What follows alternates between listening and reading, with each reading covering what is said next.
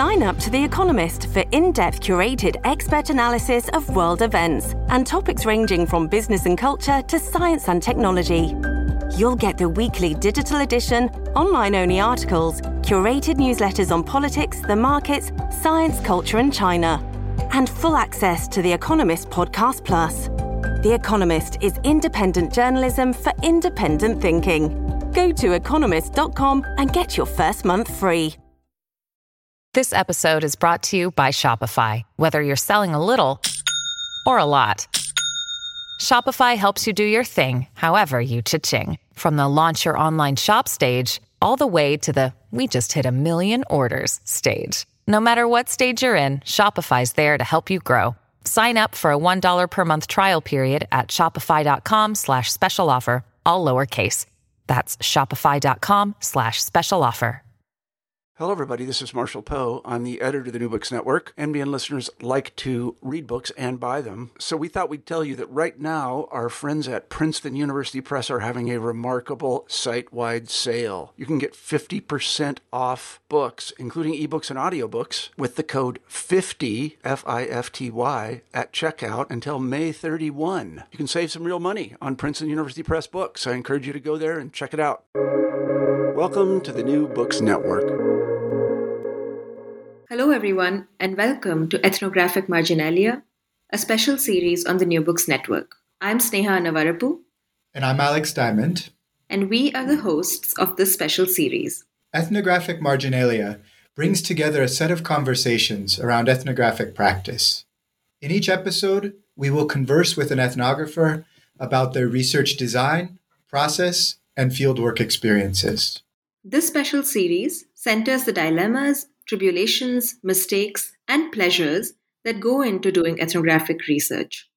We hope to use the conversations that transpire on this podcast as an opportunity to build community amongst ethnographers in various disciplines. Towards this end, we also have a website where we publish field notes, ethnographic essays, photo essays, and methodological reflections. Please visit our website, Ethnographic Marginalia, at www.ethnomarginalia.com to know more about how you can publish with us. We really look forward to hearing from you. Before we proceed with this episode, we'd also like to thank our sponsors the Ethnography Incubator at the University of Chicago and the Lozano Long Institute for Latin American Studies at the University of Texas at Austin. And on that note, let's begin. We are honored to be joined today by Dr. Deborah Thomas, who is professor of anthropology and the director of the Center for Experimental Ethnography at the University of Pennsylvania. Her research focuses on violence, race, cultural politics, and the afterlives of imperialism in Jamaica. And while listing off her publications, awards, and appointments would take up uh, literally half of the podcast, we get an idea of her scholarly versatility from her most recent project called Tivoli Stories this project takes off from the 2010 police and military incursion into a West Kingston community in search of a notorious drug trafficker and community don, uh, an incursion that left at least 75 people dead. Um, and it includes a 2019 book titled Political Life in the Wake of the Plantation Entanglement, Witnessing, Repair, a museum installation called Bearing Witness Four Days in West Kingston that was until very recently housed at the University of Pennsylvania Museum of Archaeology and Anthropology. And finally, a 2018 documentary titled Four Days in May. Uh, Deborah, we're overwhelmed just from a quick stab at mentioning some of your projects, uh, but we are very excited to have you on. Well, thank you so much for having me.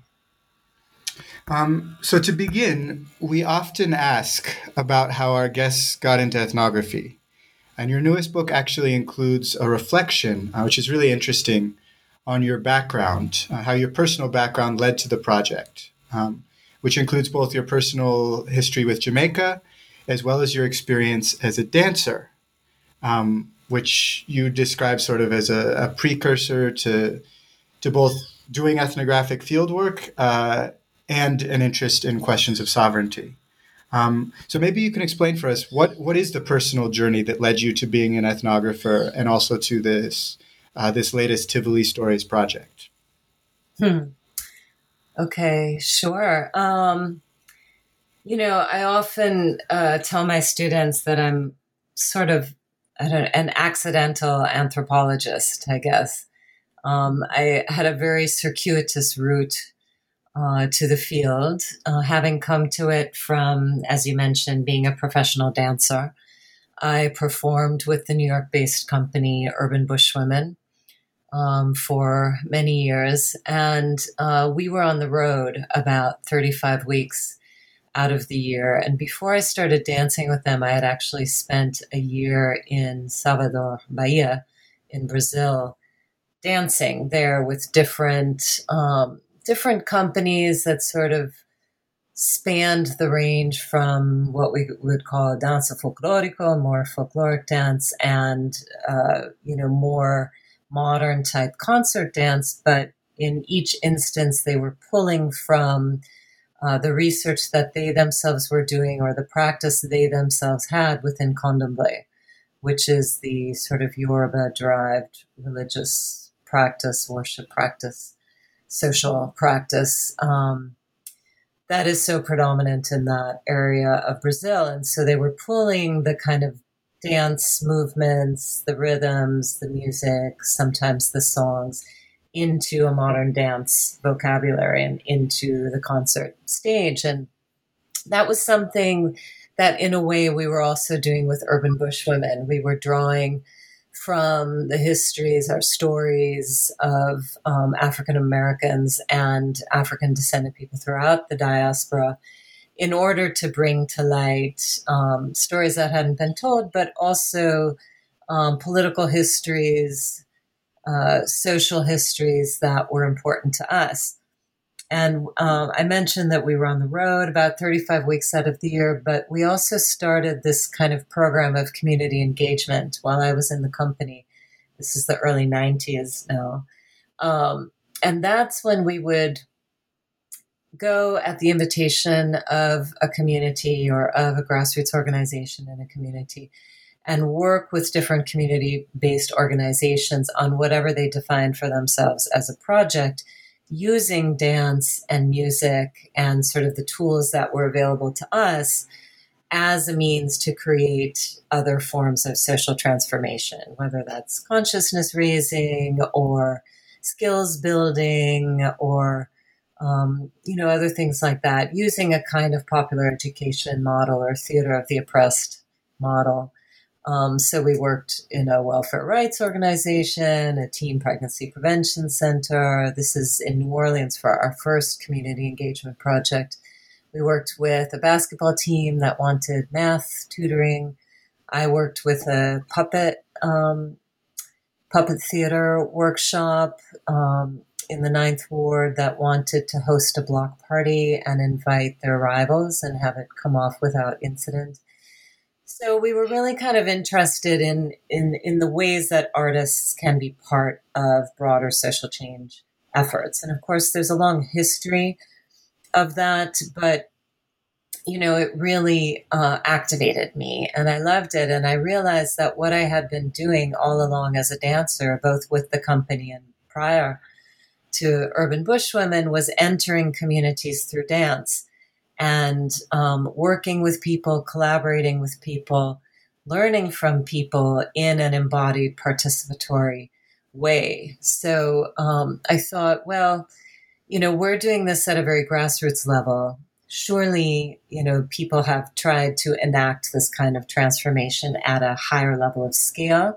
And in Jamaica, dancers were very central to the anti colonial project uh, in terms of the arts, but also in a in a more kind of psychological nationalist project of really trying to get people to value a heritage that had been denigrated throughout the period of British colonial rule. So I thought, well, you know, I could do some independent research into how that worked in Jamaica, and then maybe also look at it in some other places throughout the diaspora and my father suggested that if I did that within the context of a university, maybe somebody would pay me. So I started doing some research into graduate school. And by a long kind of, um, you know, stream of events, I ended up in a Latin American and Caribbean Studies master's program. And my first course was an anthropology course called Transnational Processes with Professor Connie Sutton that was about sort of globalization and transformations in capitalism with neoliberalism and about migration. And she herself studied West Indian migration to New York. And it was the first time that it occurred to me that somebody could do research on the things that were life processes for me, you know, and I thought, oh my gosh, there are people who do this, you know, I must be in the right place, you know. So I found out, you know, very quickly that there was a, a kind of nest for me, you know, that had a methodology that sounded like what I had been doing and that I could learn, you know, from that disciplinary space in order to do something that felt um, you know kind of natural to me that's something i'd already been doing and of course there's a long line of um, black women dancers or artists who also became anthropologists with Zora Neale Hurston and Katherine Dunham and Eslanda Robeson. And so I felt like there was a space for me. Um, and so that's kind of what led me to anthropology and what led me to ethnography. All along in graduate school, I thought I was, you know, going to get my degree and then open a community arts center in my neighborhood in Brooklyn. Um, but eventually, you know, one thing led to another. I saw a job ad that seemed to really speak to me and attract me into the academy. And so here we are. Wow, um, thank you. That was such a rich, um, you know, portrayal of your life coming to ethnography. And I also wanted to add that I think you've created a space for a lot of um, anthropologists and sociologists to think differently about about research and to, you know, really embrace the experimentation that uh, research holds within it. So thank you. Oh, well, you know, finally I try to get back to my community arts center in a way, right? Yeah, yeah. the community is the community of, um, you know, faculty, scholar artists, our students who want to bring their creative practice into a research methodology. And, you know, many, many people in my generation, not me particularly, but others I know, felt that they had to hide those dimensions of themselves um, and that people wouldn't take them seriously as an academic if they knew they were also making films or they were also doing theater. And, you know, I think that's changing more generally, but definitely we have wanted to create a space, you know, within an institutional academic setting where that kind of practice is valued and where we actually understand that it transforms the ways that we produce knowledge and it really changes our relationships with our students and and it should also change the position of the university you know vis-a-vis the communities in which it sits but also um, the communities through which our research circulates. So we're, we're sort of um, on a stealth mission to to transform uh, the academy from the bottom up through an arts based practice. Uh, yeah, that's something that we really admire about your work. Um, and before talking about that more, I wanted to get an idea. You mentioned your father. Um, your father is Jamaican, right? You, you write in sort of a really interesting way about your personal connection to to Jamaica as as maybe one of those communities that you're speaking to, um, so that your work is not just addressed to to like American academia, for example. Um, but can you say more about that that personal history with Jamaica? Sure. Yeah. Um, yeah. So my father is Jamaican. We spent my early childhood there, and um, I, you know, I I guess one could say, and maybe this is true of most scholars you know, you spend a long time and many books and articles and, you know, whatever other kinds of research products that you're into. Um, and it all kind of comes back around to the same question ultimately. So I think for me, in figuring out sort of my understanding of, of the world entails figuring out my understanding to my own complex histories of, um, you know, moving and mixture and all of that. But but also then, um, you know, how, where, when, and why we and we can refer to various different kinds of communities. And I think we have to be very specific when we use that term. But in this case, the we that I'm thinking is, um, you know, the communities in which I tend to circulate, both in Jamaica and here, you know, in which we try to create spaces of freedom for ourselves, you know. Those the questions that animate the book this most recent book are, you know, what what does sovereignty feel like? But in a way, those are questions that also animated, you know, my previous two books, you know, like what is it that artists bring to the process of um, sovereignty as a collective, as individuals, you know, how how do we feel free and how do we get free? You know, and I think that has taken on a variety of dimensions and I've been sort of interrogating it in different kinds of spaces, but I do sort of feel like I keep coming back to that same question and, you know, find certain kinds of answers with each project, but always am unsatisfied um, at the end, you know, and feel like, okay, no, I haven't quite gotten it yet. So let me let me look again from another angle or let me try this new other tack or let me see what investigating this particular event you know what directions that maybe takes me in to understand this better and to to try to account more fully for both the conditions of degradation and oppression and the conditions of life you know and liberation and and you know to try to to feel that again. I mean, I often say that when you're on stage or as a dancer or in any kind of space dancing, if you've ever felt what it feels like to truly give yourself over to the music and to the other bodies that are in movement with you, that is a feeling of, of freedom that I can't even articulate in words, you know. And once you've felt that once, it's like a drug you know, you always want to feel that again, and you're always looking for ways to create the conditions to feel that again and to bring other people to that feeling as well with you. So I think in some ways it's like I'm always trying to find to find that feeling, you know, in myself and in others and to you know to to understand why it's so difficult to find that feeling sometimes as well and and how entangled those difficulties are. I mean, the book, this most recent book, takes as its um, starting point the Tivoli incursion, or what is now called the Tivoli incursion,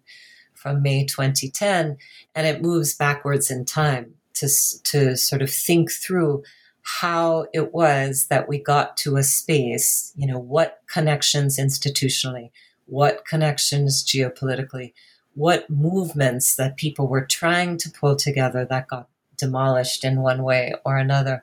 You know, how do we get to a point where the state can enter a community um, and, you know, kill civilians looking for one criminal to extradite to the United States?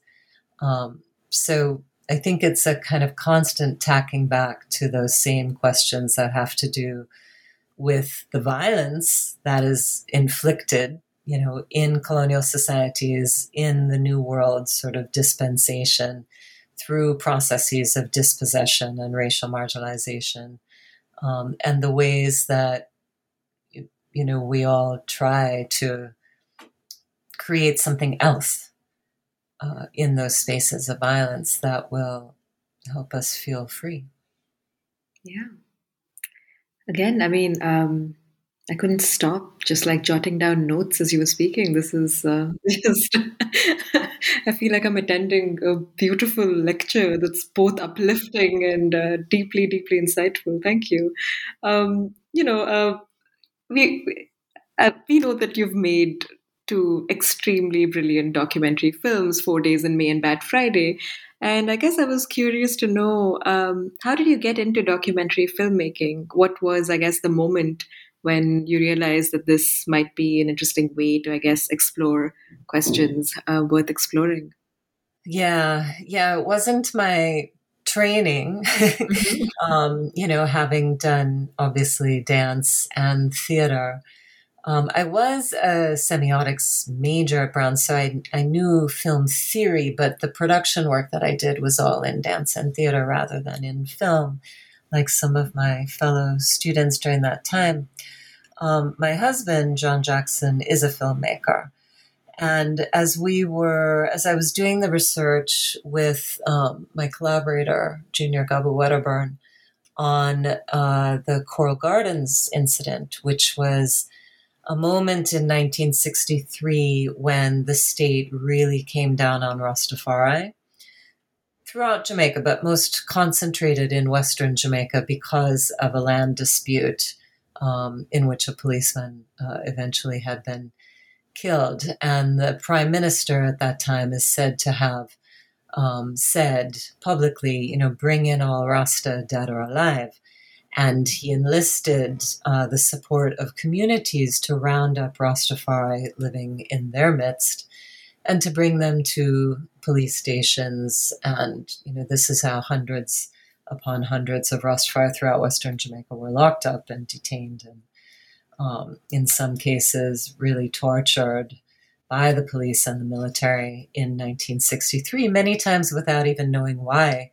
because they hadn't been near the origin of, you know, the the spark that led to this this roundup.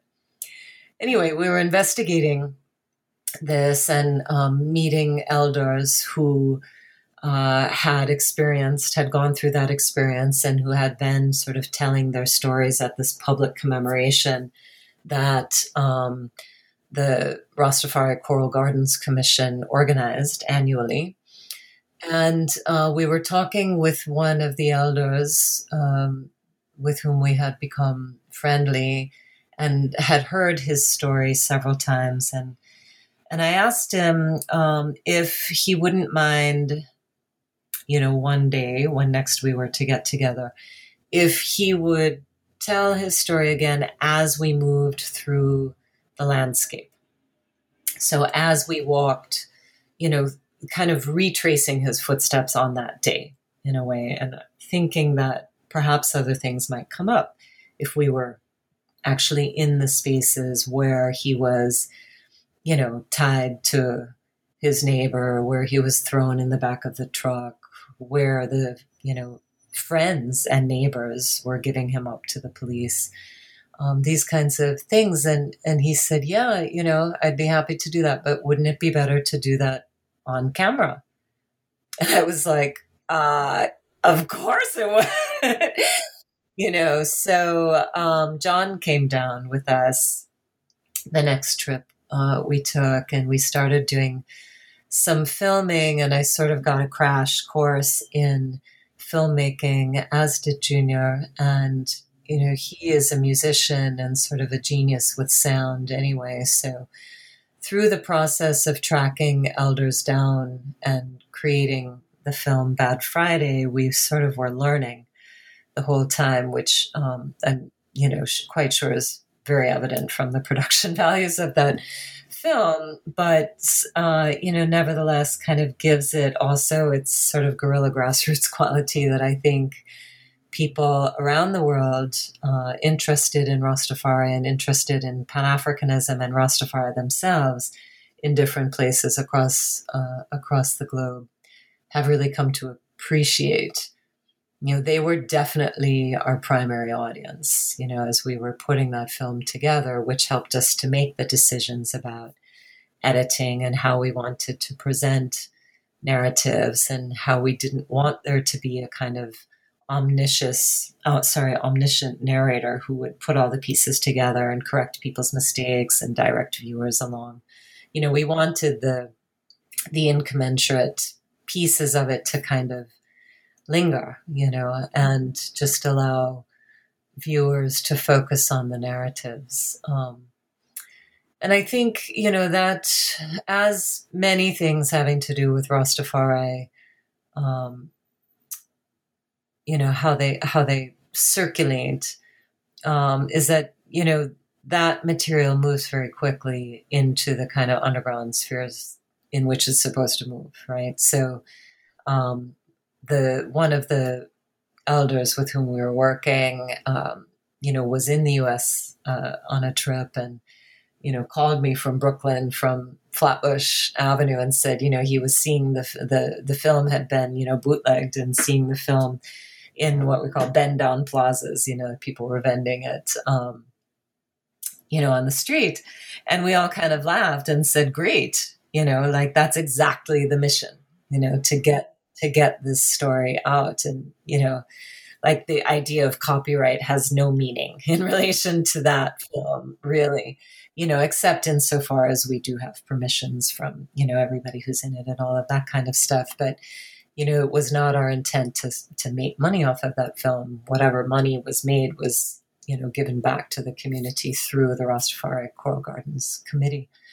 Um, but, you know, that that film, that's an incident that was, you know, over 50 years ago. And, um, Rastafari has a very different position in relation to the Jamaican nation state today, and of course, globally as well. So, you know, people have moved on and now they enjoy learning more about this history because one can tell a more triumphalist story about Rastafari now and their position on the global stage and Jamaica's position on the global stage as a result of Rastafari and reggae music, really.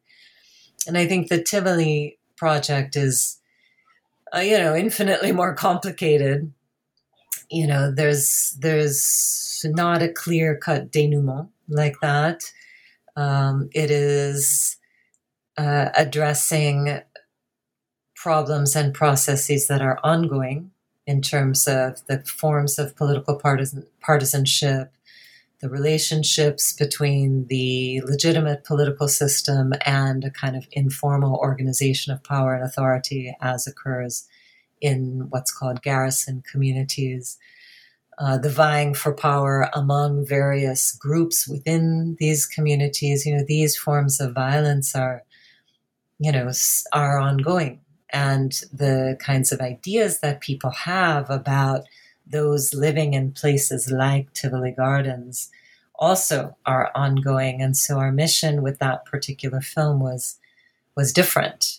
You know, it it it has been a kind of mission to open up space for people to really hear narratives of what transpired during the state of emergency, of what people experienced when the police and military were coming into their community, going door to door, taking out all of the men, you know, taking them on these long odysseys if they lived, ending up at the National Stadium, the National Arena, and really hearing about what it was like, you know. And I think um, that has opened many people's eyes in Jamaica, you know, who have seen it and has created the possibility for, I think, really rich conversations about the histories of political violence, the legacies of imperialism and slavery, um, the kinds of trauma that um, linger from, you know, the event of the incursion, but, you know, other similar events over time the ways people who were maybe 8, 9, 10 at the time of the incursion and who are now coming of age 10 years later, how it affects their decision making processes. You know, we've been able to sort of create these open spaces for conversation across party lines, and that's been that's been our sort of mission, you know, with that film to use it as a catalyst for discussion and ultimately for discussion potentially about different ways of organizing our political life, you know, and our thinking about um, political action in the world. And it's hard because, you know, one always bumps up against, you know, the realities of ongoing um, rivalries and violence within some of the communities that were most affected in West Kingston, you know, by the by the incursion. It's it's an important and and powerful work. Um, four days in May, um, and you know I think your your book does a really good job of of drawing sort of throughout history, uh, throughout the ways people experience uh, and feel state power. Sort of the link between those two documentaries and those two moments of, of violence and and state repression. Um, what I wanted to ask about is sort of between those two projects, um, in terms of your own journey as a as a researcher and filmmaker. There's there's a very direct link, um, mm. right? Didn't didn't the second documentary, Four Days in May, come directly out of a screening for for Bad Friday?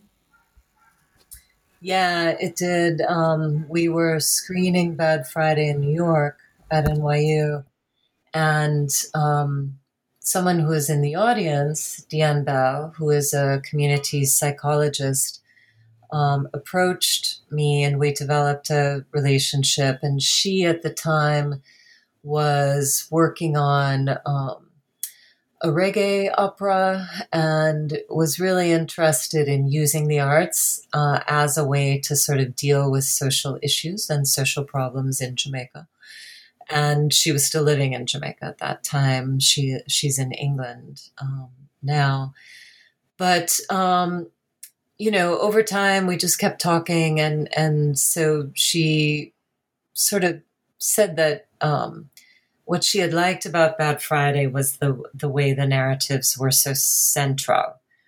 And that we were led to just listen to what the experiences of these elders were. And she said, Don't you think something like that should be done about what happened in Tivoli?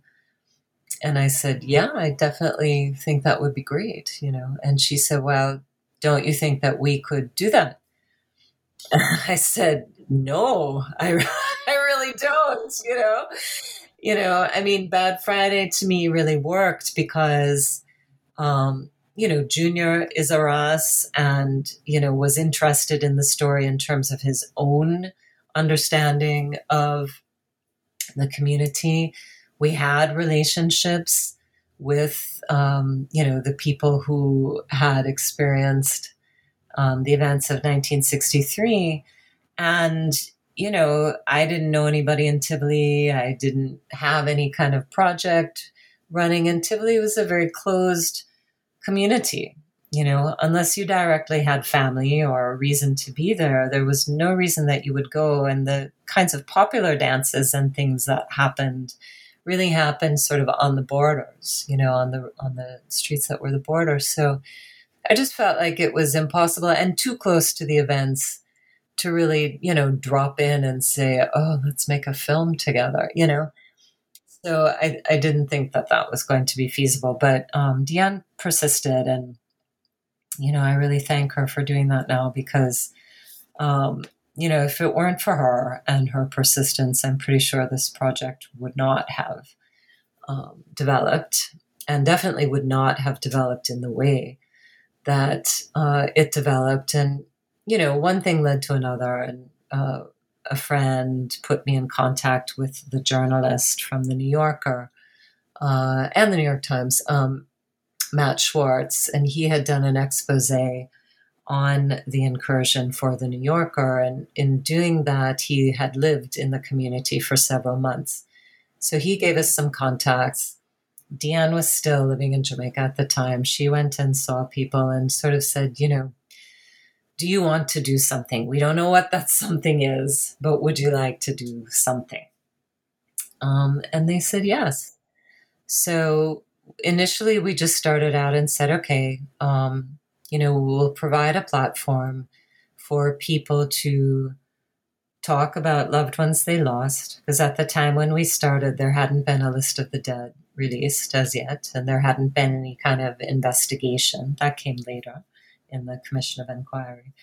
Um, but to talk about, to name and talk about loved ones they lost, and also to talk about their personal experiences um, during the state of emergency. And that was it, you know, sort of very neutral community members had parameters, you know, for us, things we could and could not say, ways we could and could not probe, and things that if people accidentally said them in an interview, we should cut out, you know, because they're navigating these different power structures also within their own communities. So that's how we started out. And um, on the anniversary of the events in was either 2012 or 2013, we hosted um, a sacred healing drum circle, brought some musicians together um, at a, a, art space that then existed downtown. It doesn't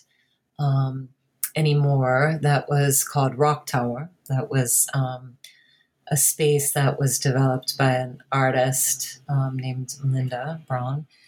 And she opened the space to us to do this drum circle, and we just we invited people from the community and from all over, and had some you know fruit and beverages and and a drum circle, you know, and it was, you know, people danced and, you know, it was meant to sort of open a kind of spiritual space of release for people who were, you know, still dealing with the effects of this very profound violence.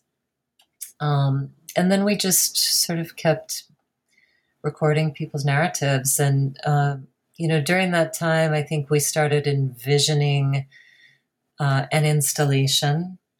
You know, we didn't think we could do a more traditional type documentary because we couldn't really do the investigation that that would require. We wouldn't have been the body to do it, and it wouldn't have been um, safe to do that either for us or the people with whom we were working.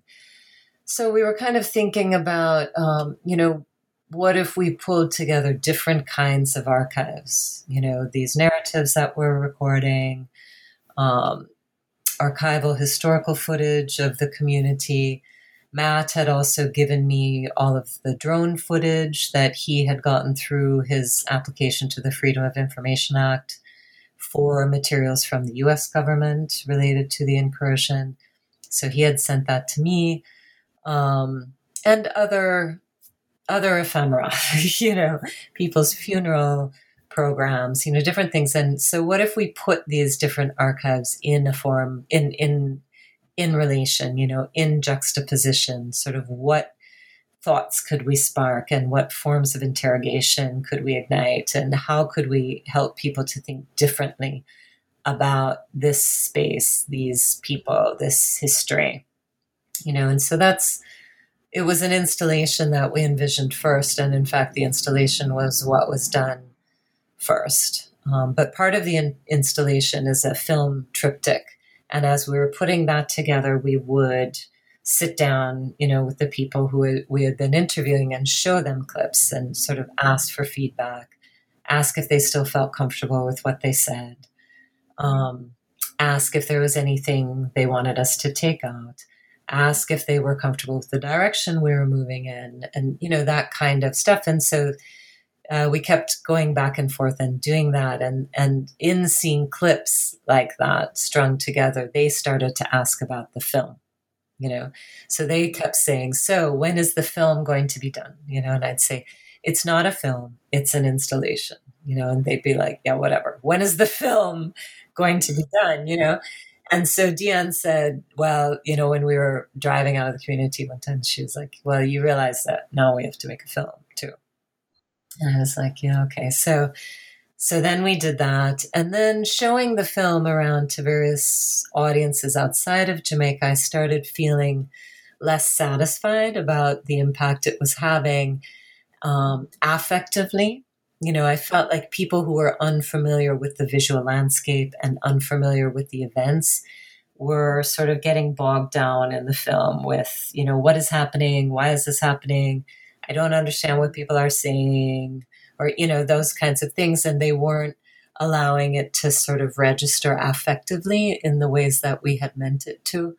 So um, I called Junior and said, I think we should also make something that's totally non narrative and non-linear where people have to just give up on trying to understand what's happening and instead just engage it as a as a something that is evoking a feeling you know And so that's how we created this shorter seven and a half minute um, piece that, you know, I think we show more to audiences internationally. And friends who have seen both versions of the film say that they feel the weight of the state more with the longer documentary and they feel the creativity of the people more in the in the shorter film and you know i think that's um, i think that's great you know different forms or different i feel like every form sort of or every audience asks for its form or every form defines its audience or there's some relationship like that that is iterative you know and so we've had to make this project in a variety of of forms to speak to sort of the different audiences. And the book really was last, you know, on some level, because I wasn't, I didn't see it as a written project at all when we started out. But then I kind of started writing about our method, you know, writing about what we were doing. And one thing led to another. And, you know, you go down the rabbit hole. So that's right. what happened. So, you know, you just uh, mentioned that you had shown, I guess, if we can call them early drafts of the film with some of the movie's protagonists. Um, mm-hmm. I was curious to know why you decided to do that. Um, or was it a very conscious decision, or uh, had you been thinking about this for a while? Uh, no, absolutely. It was conscious. Um, you know, conditions can be dangerous and they can shift you know? So i think we have sometimes a notion of consent you know vis-a-vis the institutional review boards in our universities that defines it you know in particular ways. But i think in this kind of process in this kind of context you know one can never imagine that consent is eternal.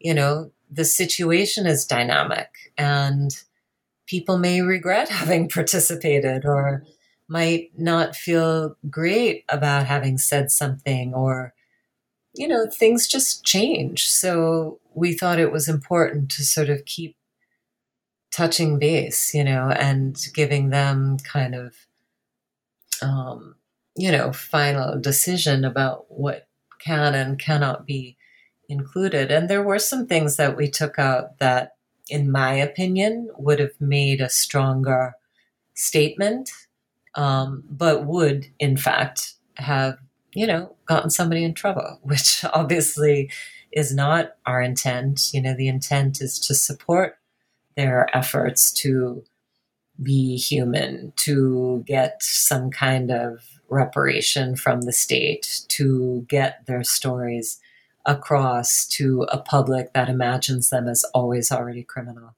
You know, so we had to really be serious about our commitment to them, I think. And, you know, and that commitment is still ongoing, you know. Um, I mean, we're, I almost thought to recut the film after a couple of the initial screenings because one of the men, Sean, who's in the film, the first time we showed it, you know, a bunch of people came, including people who were in the film, and then, you know, we had this moderated discussion afterwards, and he got up and to the mic and started retelling his story. And after I heard him do that twice at two different screenings, I realized that I had cut out the part of his story that to him was the most important because it was the thing he always put back in during a screening, you know? And so I thought, oh God, you know, maybe we should recut the film, you know, and put that back in and just thought about like, oh my God, all the labor that that would entail, both in terms of, you know, the visual editing is, you know, not that deep, but the sound editing would have sort of going back to the drawing board with all of that would have been crazy onerous. So, you know, I thought, you know what, actually, I think it's better with him just always filling in that blank, you know. And he has literally done that at every screening we've done in Jamaica. You know, he comes, he gets uh, a pita. I haven't asked him to, he just does, you know. And so, like, to me, that is again sort of a dialogical element of the project as a whole that he then is filling in the blanks and correcting my mistake. You know? And can you tell us what what that part is? That he's that he's always sharing? Oh yeah, yeah, yeah. So uh, I think we have in the film, you know, the police and the soldiers coming to his yard, ordering everybody out of the all the men out of the houses to kneel down, you know, in front and. Um, and then we cut to them all being taken away to clear sandbags from the roadblocks and all of this stuff. But what he always reminds us is that he was holding his one year old son at the time. And the soldier kept telling him to put, put the boy down. And he didn't want to because, you know, he, he wasn't walking yet. So it would have meant putting his boy down on the ground. And so obviously to him, that was the height of incivility you know, an insult that he should be asked to put his baby on the ground, you know, that the soldier was being inhuman in asking him to do that, you know, and by cutting that, you know, we cut, I think, the thing that was key to the inhumanity of the security forces that they, in fact, could ask somebody to put their child in dirt, you know. It's it's interesting how those little details often end up being, you know, some of the most poignant elements in people's memory. Um, so one one thing that you, you mentioned that the, the book itself came second to making this film, and actually maybe even third to the, yeah, to the museum installation. Um, and that's that's really interesting because you know, and, and, I say this as an ethnographer who's working on making a documentary that that you know comes out of my research now. It seems to me like it's a you're flipping sort of the the normal way when I, when ethnographers do make films, you know, usually the research comes first and then the film comes out of that. Um, so I'm I'm curious. You know, your your book is uh, partly an historical exploration, um, but it also draws a lot on the experiences with the participants in the documentary film. And you know, you're doing an ethnography through documentary filmmaking in a way. Um, so I'm curious, like what that looks like on on like a day to day, you know, doing research and and how you think that affected the way people in the community related to you and, and even the final project itself. Question. Um, well, I didn't think on some level, I didn't think I was doing research in that way that we sometimes come to think about research. Um, I thought I was doing a kind of collaborative, participatory film in which I was also involving some of my students, you know, undergrads and grads. Um, they came down, three undergrads uh, from the design school, um, and my colleague Ken Lum, who runs fine arts in the design school here, came down one summer and, and they did photography workshops with um, a kind of youth group within the community while we were recording narratives. You know, for me, we were doing a we were doing a project, you know, but not necessarily a research project. But of course, as a researcher, you know, I'm always sort of looking for that backstory.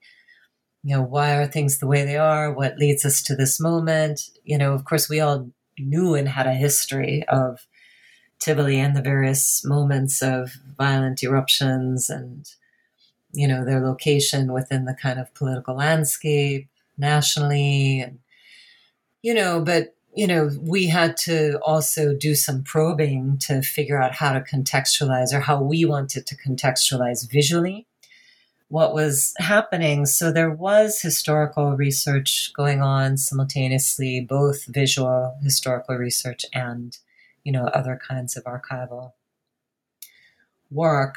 Um, and I had been doing some actual research, or, you know, what somebody would think of as an actual research project with this community in Clarendon that actually emerged out of the earlier film because we had met them through our work on um, Bad Friday.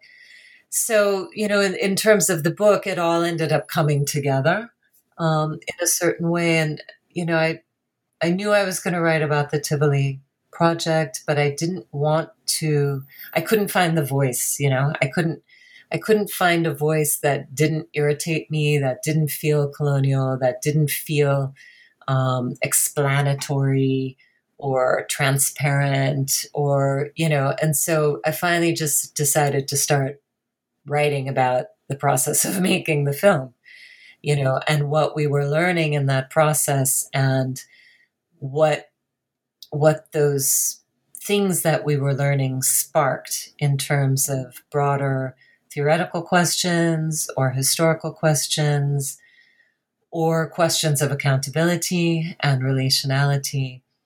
And so that's kind of how that chapter developed because I didn't want to write something that explained what happened in Tivoli, you know, in part because there's no real way to do that. Um, that explanation will always be positioned in a particular kind of way. And I didn't want to take that expert positioning. Um, I wanted to understand it from these kind of multiple vantage points of people who were living it, you know, and not try to pull it all together neatly because that's impossible, you know.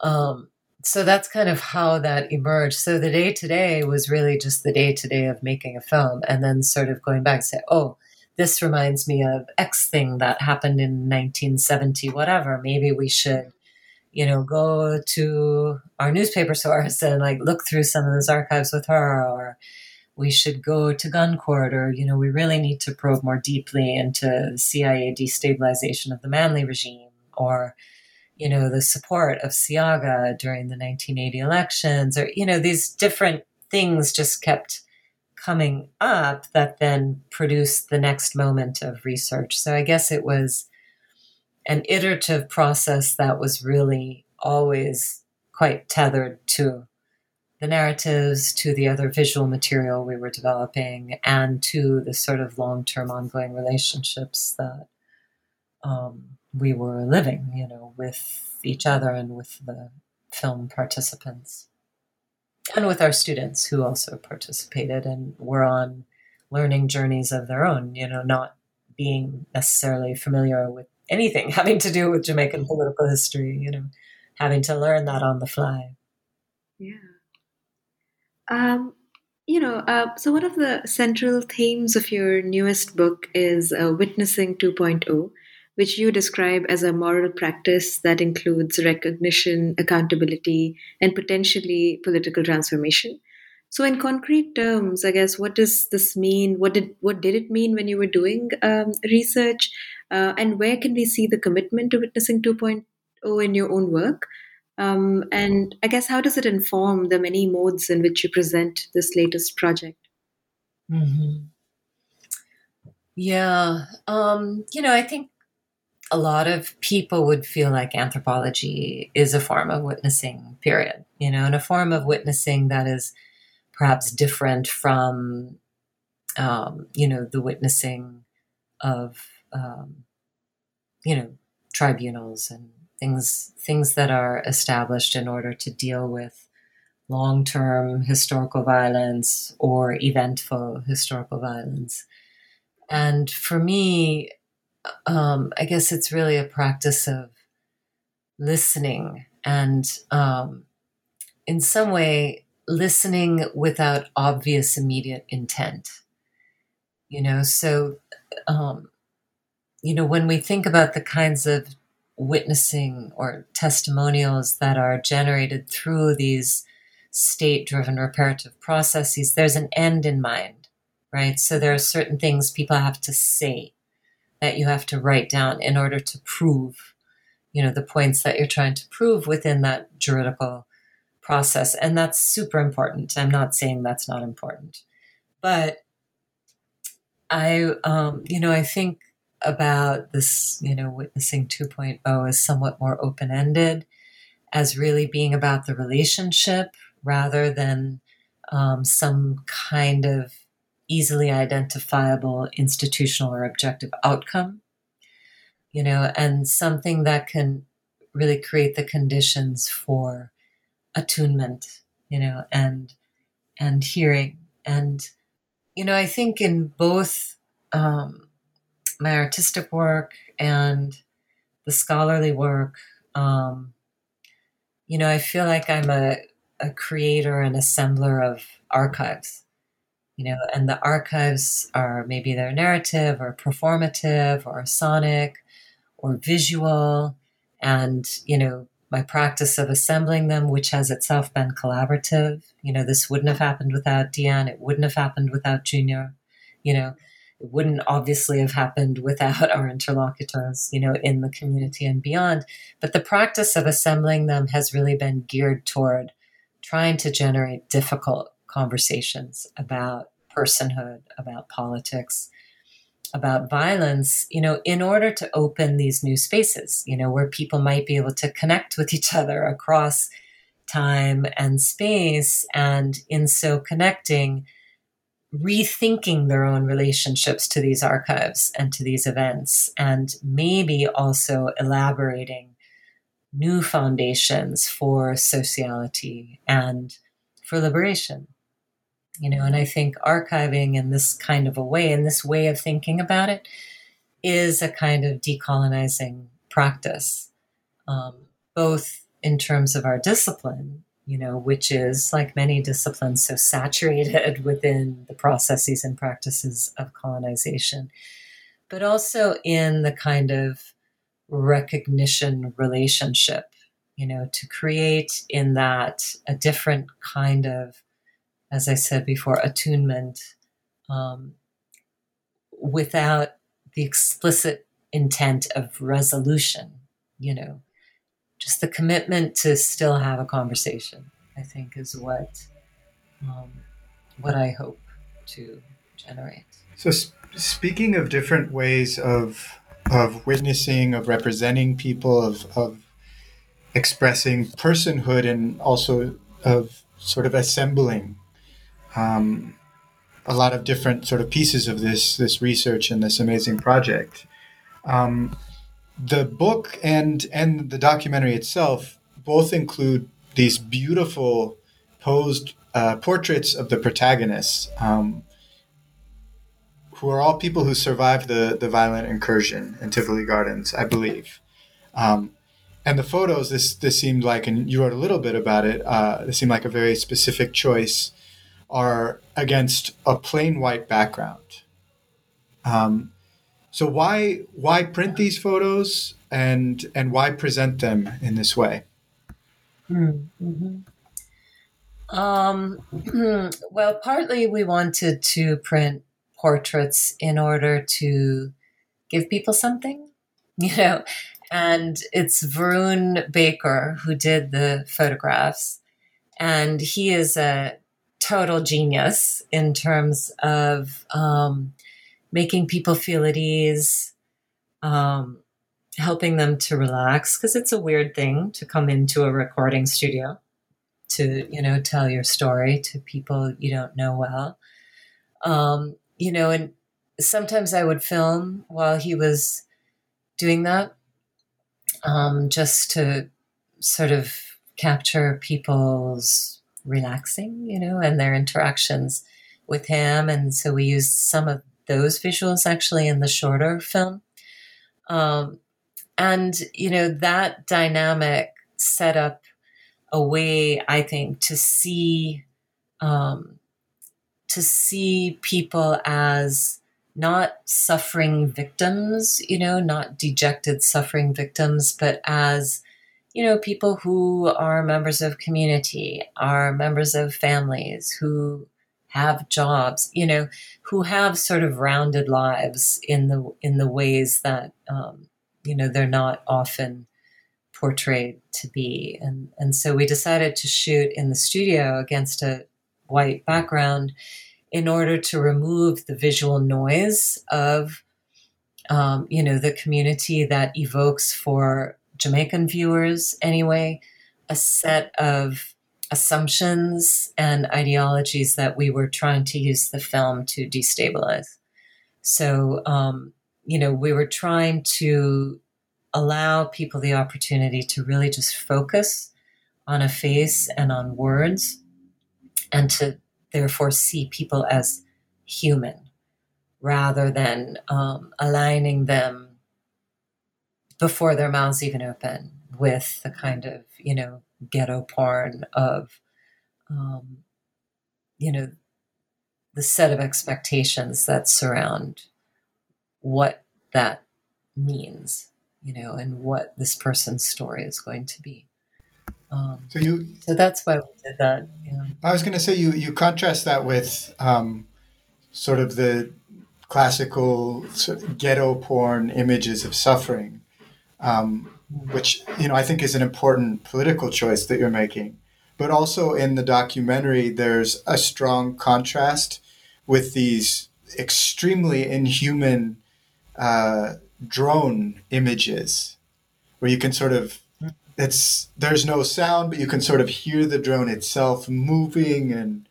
Um, I mean, was was that a, was that also like a specific aesthetic choice? Because the, the contrast is really striking.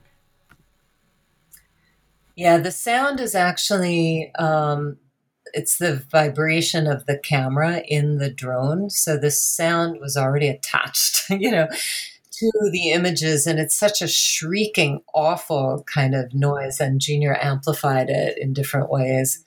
Um, that at first it was just like grating and shrill and awful, you know.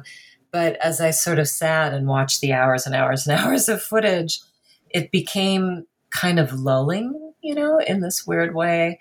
And of course, you know, I'm looking at the drone footage to see if there are places where it will corroborate what people said happened to them, you know. And so it, it's quite astonishing, I think, the first time that you actually look at images from two miles away of soldiers marching down a street or particular people running or a fire or an explosion or people on a roof or you know, it's amazing that you can see it so clearly. And I suppose people who have looked at drone footage much more extensively than I wouldn't have been surprised at all. But I was, and they were too, you know, and taking back that drone footage for them to look at, you know, they are seeing for the first time what they experienced sitting under somebody's dining room table. You know, it's quite shocking to them, you know, to, to see this kind of bird's eye view of you know what they experienced as something unknown as something terrible and terrorful as something that has been traumatic. They didn't know what was going to happen. The power was cut. They couldn't eat. They couldn't sleep. They couldn't you know get up to go to the bathroom. You know so suddenly they're seeing this from two miles above their community. And sort of also trying to point out when something important happens quote unquote you know, and sort of seeing things going on and saying, wait, what was that? Go back, go back, you know, and sort of looking at it together was, I think, illuminating for both of us, you know, in that regard, because, you know, normally we think about drone footage in the ways that you were describing, you know, totally inhuman, um, surveillant, violent, you know, and in a way, people were trying to pick out parts of it where it was going to provide some proof for them, you know? Um, and, and so were we, you know, when we were looking at it initially as well. Um, so I think, you know, it's, it's, it just, I think that shows us constantly how complex these fields of vision are, you know, and how complex then our analyses of what these processes have to be. You know, we think we know the story of violence and you know, we think we know the tools of violence, the tools that a state would use to inflict both eventful and ongoing violence on, you know, particular members of a population. But in fact, you know, there are always these little things that are going to twist our attention in a different kind of way, and we have to follow them, you know, and sort of think about them in these really complex ways. Yeah. Thank you. Again, I'm uh, my the the wheels in my mind just uh, can't stop turning. There's just so much to think about here. Um, thanks. Uh, on a on a different note, um, you're the director of the Center for Experimental Ethnography at the University of uh, Pennsylvania. So, what is experimental ethnography? How do you conceive it? And um, what new directions do you think are available for ethnographic work? Um, I'm asking this at a time where I guess fieldwork has been suspended for a lot of, uh, I assume, your students as well, uh, for a lot of us. And yeah, I guess I'm thinking about what are these new directions that are available for ethnographic work? How do we think about affordances um, during this time? Mm.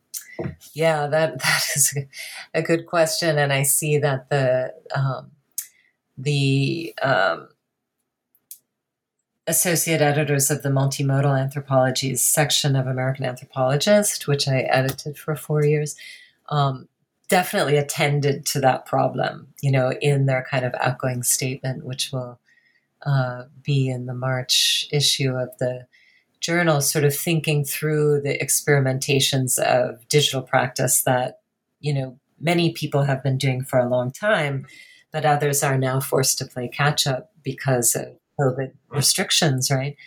So, on one hand, yes, I think that does open up um, certain kinds of spaces.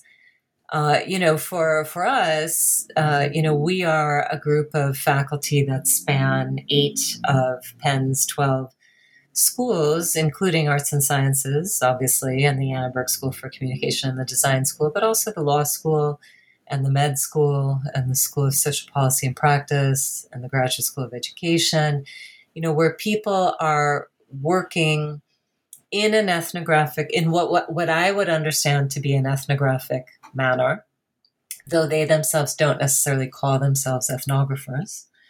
Um, meaning that they're working with people collaboratively in a participatory way in order to generate materials that are extra textual, right? So, uh, you know, a lot of that is film, and our students have been very captivated by film and anthropology and film have a long history together, obviously, but also performance and, uh, you know, drawing, mapping, photography, soundscapes, um, games, you know, other forms of experimental practice that are not typically regarded as part of a scholarly toolkit. And we're trying to say that creative work is intellectual work, it is a form of research. People should be supported. People who do this kind of work should be supported um, in terms of if they're students, they should be supported in learning the tools that they need to learn and also figuring out how to evaluate that kind of work. And if they're junior faculty, then we need to develop guidelines to help faculty working in this way have their work recognized as research and intellectual product, you know. Um, so, you know, we invite people to come to spend a semester teaching. Right now, we have Reggie Wilson, the choreographer and head of Fist and Heel Performance Group. Um, and we also have Jenny Chio, who's a filmmaker and an anthropologist based at USC. They're each teaching a class. I'm co teaching with Reggie a class called Kinesthetic Anthropology. Uh, they will both do some kind of final event. I think we're going to do a conference virtually, of course, and screening series with Jenny that tackles questions of indigeneity in China, Hong Kong, and Taiwan. And uh, for Reggie, we're going to screen a film that some of our graduate students through their organization, which is called CAMRA um, Collective for the Advancement of Multimodal Research Arts. Um, they documented the process that he used to elaborate a, a sort of site specific performance series here in Philadelphia in 2019. So we're going to screen that film. Um, and we just try to support each other, you know, and to connect um, with things going on around Philly and with like minded institutions and organizations worldwide. Well, that sounds amazing. Um, and I think I think for for our listeners and certainly for us, um, reading, watching, seeing your work, and particularly talking with you is is really inspiring in terms of thinking through different ways to to undertake ethnographic work and then also to to present our research. Um, so just a, a, a last question in in that vein, um, what what new projects can we hope to see from you in the new future? In the near future, excuse me. What are you working on? Oh, yeah. well, the day before lockdown, I was coming back from Jamaica. Um, we've started a new project on um, Ethiopian Zion Coptic Church that was initiated by a man, Patrick White, who died this summer, unfortunately. Um, again, a question of archiving. He had archival footage, you know, hundreds of hours of archival footage of this group that he was part of. So we had started um, probing into that, and that will become maybe a more traditional documentary. Uh, I've also been working on a project on um, what the effects have been, both develop, development wise and kind of affectively, of the intensified Chinese presence in Jamaica. Of course, throughout Africa, Latin America, and the Caribbean, but I'm interested in what's going on in Jamaica, both in terms of how it harkens back to earlier moments and how people are contending with what's going on now and the kind of big development projects that are being promised, but that may or may not materialized. And that'll be a more experimental sort of project as well, sort of focusing on visual and sonic um, evidence and, and some interviewing and stuff like that. So hopefully I, we will all be able to get a vaccine soon and I'll be able to travel and yeah and continue working on those projects yeah those projects that sounds um, really exciting yeah. yeah they sound fascinating and and we we look forward to to seeing them as they develop um, Deborah, we just want to thank you. This was a fascinating conversation. Uh, for our listeners, I wanted to recommend, um, for those who want to see more and learn more about your work, uh, the website tivolistories.com, uh, which includes information and clips from the museum exhibit, the the book, uh, and also the documentary. Um, so definitely worth checking that out. Um, and yeah, we just really want to thank you for for coming on Ethnographic Marginalia. This was fantastic. Thank you. It's been such a pleasure talking with you, and I'll look forward to seeing your film. yes, Alex. Alex, your film. We look forward to seeing it. Me too. Me too. I mean, I'm, i have to add that uh, it's nighttime where I'm at, but I'm so wide awake thanks to this absolutely stimulating conversation. Thank you, Deborah, once again for joining us on the show. Thank you very much.